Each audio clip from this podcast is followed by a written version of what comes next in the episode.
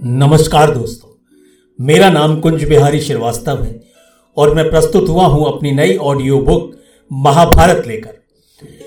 कहते हैं कि महर्षि वेदव्यास जी महाभारत ग्रंथ की रचना करना चाहते थे, इसके लिए वो ब्रह्मा जी के पास गए। ब्रह्मा जी ने उन्हें गणेश जी का नाम सुझाया और गणेश जी महर्षि की इस बात से बिल्कुल इनकार ना कर सके, लेकिन उन्होंने एक शर्त रख दी कि वेदव्यास जी, जिस समय आप इस कथा को कहते हुए रुक जाएँगे, मैं इस ग्रंथ को लिखने से वहीं रुक जाऊँगा। गणेश जी को भी मालूम था कि ये रचना, ये महाभारत ग्रंथ क्यों लिखा जा रहा है। हर युग में ऐसे ग्रंथों की रचना हुई है, ऐसे भगवानों का अवतार हुआ है, जो इस संसार को एक शिक्षा देकर जाते हैं। ये सृष्टि किसी ना किसी की तो रची हुई है और उसी अदृश्य शक्ति को हम अपने अपने धर्मों में ईश्वर के नाम से जानते हैं। ये आस्था है इंसान की और हर धर्म की। ये समझाने के लिए कि धर्म बड़ा है, धर्म का रास्ता बड़ा है, अधर्म बुरा है, अधर्म का रास्ता बुरा है। सच्चाई बड़ी है और हमेशा उसकी जीत होती है। लेकिन महाभारत के अठारह दुन के युद्ध के अंदर कौरव और पांडवों के बीच में जो युद्ध हुआ उसमें धर्म की जीत हुई और अधर्म की हार हुई। कभी अधर्म की जीत हुई तो कभी धर्म की हार हुई। दोनों ही पक्षों ने धर्म और अधर्म की लड़ाई लड़ी, लेकिन दोनों ही पक्षों ने धर्म और अधर्म का साथ दिया। पांडवों ने कुछ धर्म ज़्यादा किया, अधर्म कम, और कौरवों ने अधर्म ज़्यादा किया और धर्म कम। लेकिन दोनों ही पक्षों में हार गई इंसानियत। महाभारत का कारण द्रौपदी का चीरहरण बना। श्री कृष्ण ने महाभारत के युद्ध के दौरान गीता का ज्ञान दिया और वही गीता आज भी हमें चलाती है। द्रौपदी का चीरहरण भगवान की ही एक ऐसी लीला थी जो इस युद्ध को विविधता में बदलती और इस संसार को शिक्षित करती। परिवार के बड़े बुज़ुर्ग, भीष्म पितामह गुरु, द्रोण, गुरु कृपाचार्य, विदुर और राजा धृतराष्ट्र भी उपस्थित थे। शकुनी ने पासे फेंकने शुरू कर दिए एक के बाद एक हर बाजी जीतता गया और युधिष्ठर, धर्मराज युधिष्ठर लगातार हारते रहे। धर्मराज युधिष्ठर अब अधर्म के रास्ते पर थे। उन्होंने अपनी सारी धन संपदा हारने के बाद, अपनी दासियों को हारने के बाद स्वयं को भी दाव पर लगा दिया और जब कुछ नहीं बचा तो उन्होंने द्रौपदी को दाव पर लगा दिया। दुर्योधन द्रौपदी से पहले ही बहुत ज़्यादा चिढ़ता था। द्रौपदी ने उसको अंधे का पुत्र कहा था और वो उसका बदला लेना चाहता था। द्रौपदी का चीर हरण होता रहा। द्रौपदी विलाप करती रही, मदद के लिए पुकारती रही, लेकिन वहाँ उसकी सहायता करने वाला कोई नहीं था। दुशासन से कहा, पांडवों के राजसी वस्त्र उतार लो और द्रौपदी को भी निर्वस्त्र कर दो।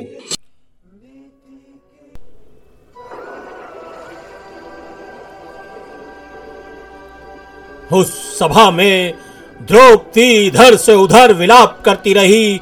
कभी भीष्म पितामह के सामने, कभी गुरु द्रोण के सामने, कभी वो युधिष्ठर से पूछती कि तुमने ऐसा क्यों किया धर्मराज?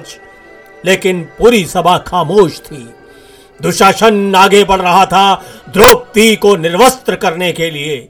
लेकिन उस अदृश्य शक्ति को, जिसे दिव्य शक्ति कहा जाता है, उसको कोई नहीं पहचान रहा था। वो वहाँ छुपा हुआ द्रौपदी की अस्मत बचाने के लिए ऊपर से ही साड़ी को उसके शरीर पर लपेटता चला गया और दुशासन और दुर्योधन के लाख चाहने के बाद भी उसको निर्वस्त्र नहीं कर पाए।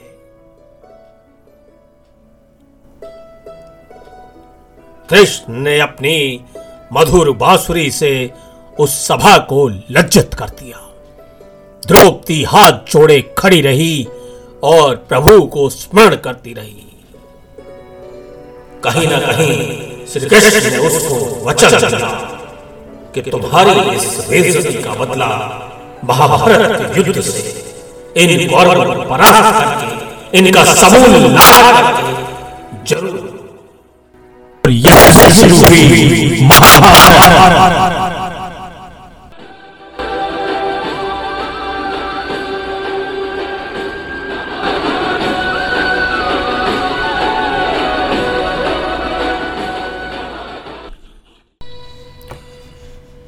कर्ण की मृत्यु के पश्चात कौरव सेना हताश हो चुकी थी।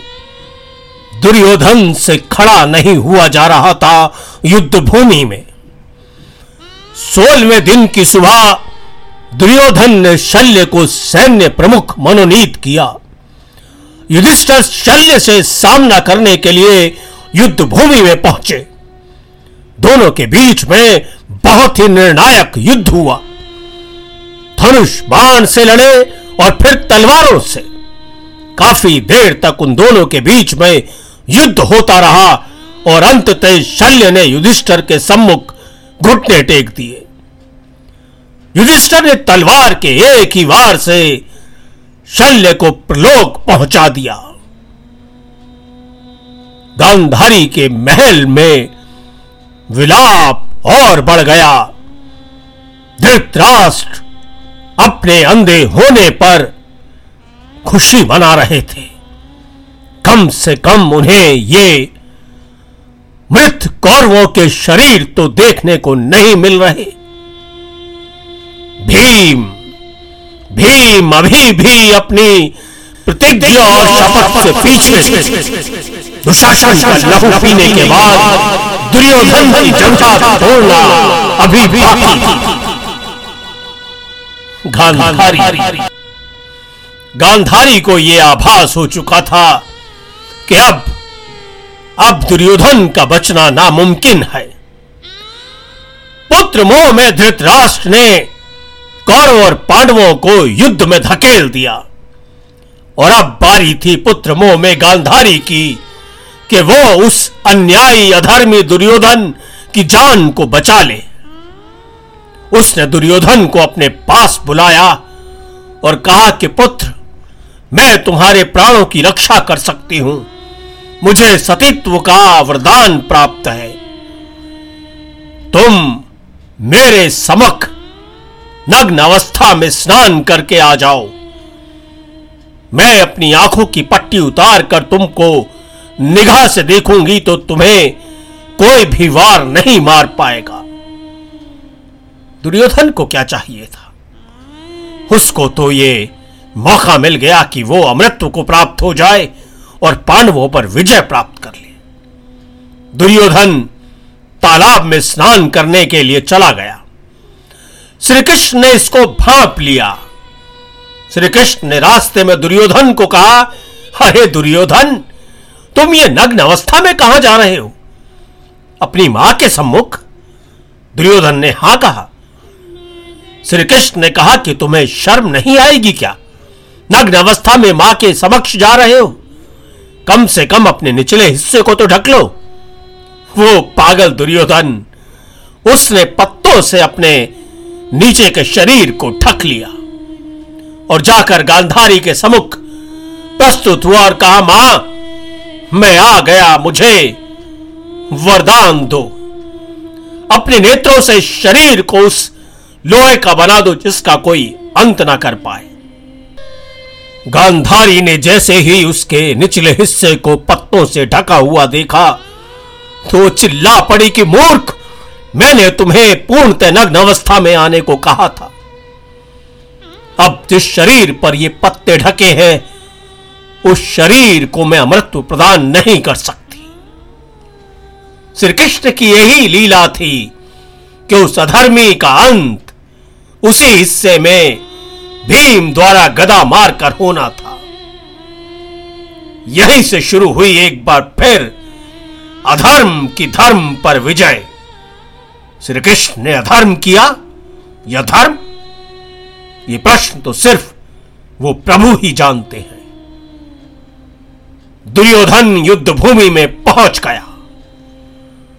भी मातुर खड़े थे और महल में विलाप कर रही थी। को आभास हो चुका था कि अब दुर्योधन का अंत निश्चित था उसके आँसू नहीं थम रहे थे। माँ का कलेजा था ना। अपने पुत्रों को एक के बाद एक मरते कैसे देख सकती थी वो?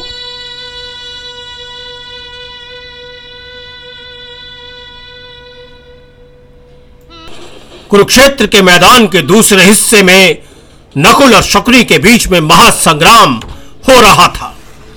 शकुनी की चालें धरी की धरी रह जा रही थी। तभी वहाँ सहदेव आ गया और उसने शकुनी को धिक्कारते हुए कहा हे hey, शकुनी दुष्ट तूने अनेक जघन्य पाप किए हैं। तेरी दुष्प्रवृत्ति के कारण ही रक्तपात हुआ है। अब तू मरने के लिए तैयार हो जा। ये कहकर सहदेव ने तीर मारकर शकुनी का सिर धड़ से अलग कर दिया।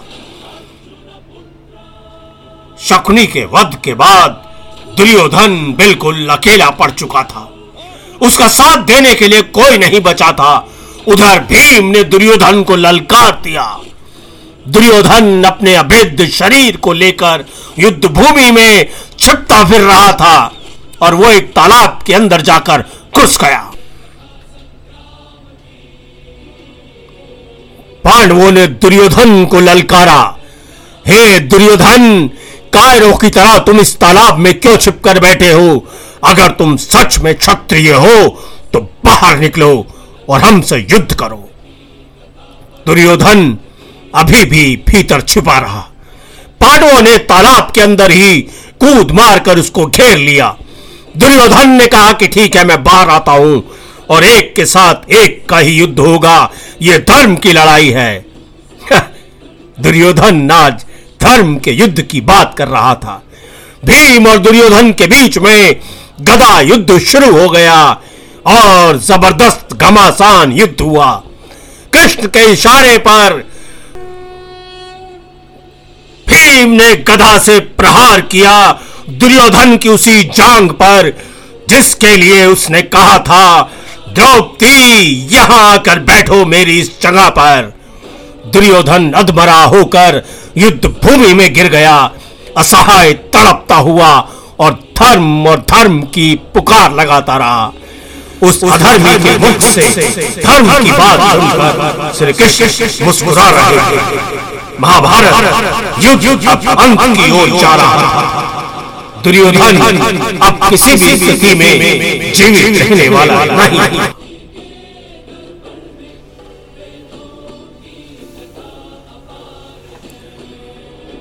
भीम ने शिविर की तरफ़ देखा गांधारी रो रही थी और उधर पांचाली अपने केशों को खुली हवा में उड़ा रही थी और दुशासन के लहू से धोकर अब दुर्योधन वध को निहार रही थी। भीम ने अपने गुस्से को और ज़ाहिर किया और दुर्योधन के सिर पर ठोकर मार दी। विलाप का स्वर गांधारी का चित्कार के साथ पुकार उठा। कुरुक्षेत्र के आसमान में सारे दीपक कौरवों के नाम पर जो उसने जलाए थे एक एक करके बुझते चले गए। ज़मीन पर सर गड़ाए वो अंधत्व धृतराष्ट्र अब आँसू बहाने के अलावा कुछ नहीं कर सकता था। लाशों के अंबार कुरुक्षेत्र मैदान को चारों तरफ़ से पाट चुके थे। श्री कृष्ण श्री कृष्ण निकल गए तालाब की ओर और, और ये संदेश देते चले गए कि अधर्म के ऊपर धर्म की विजय निश्चित है।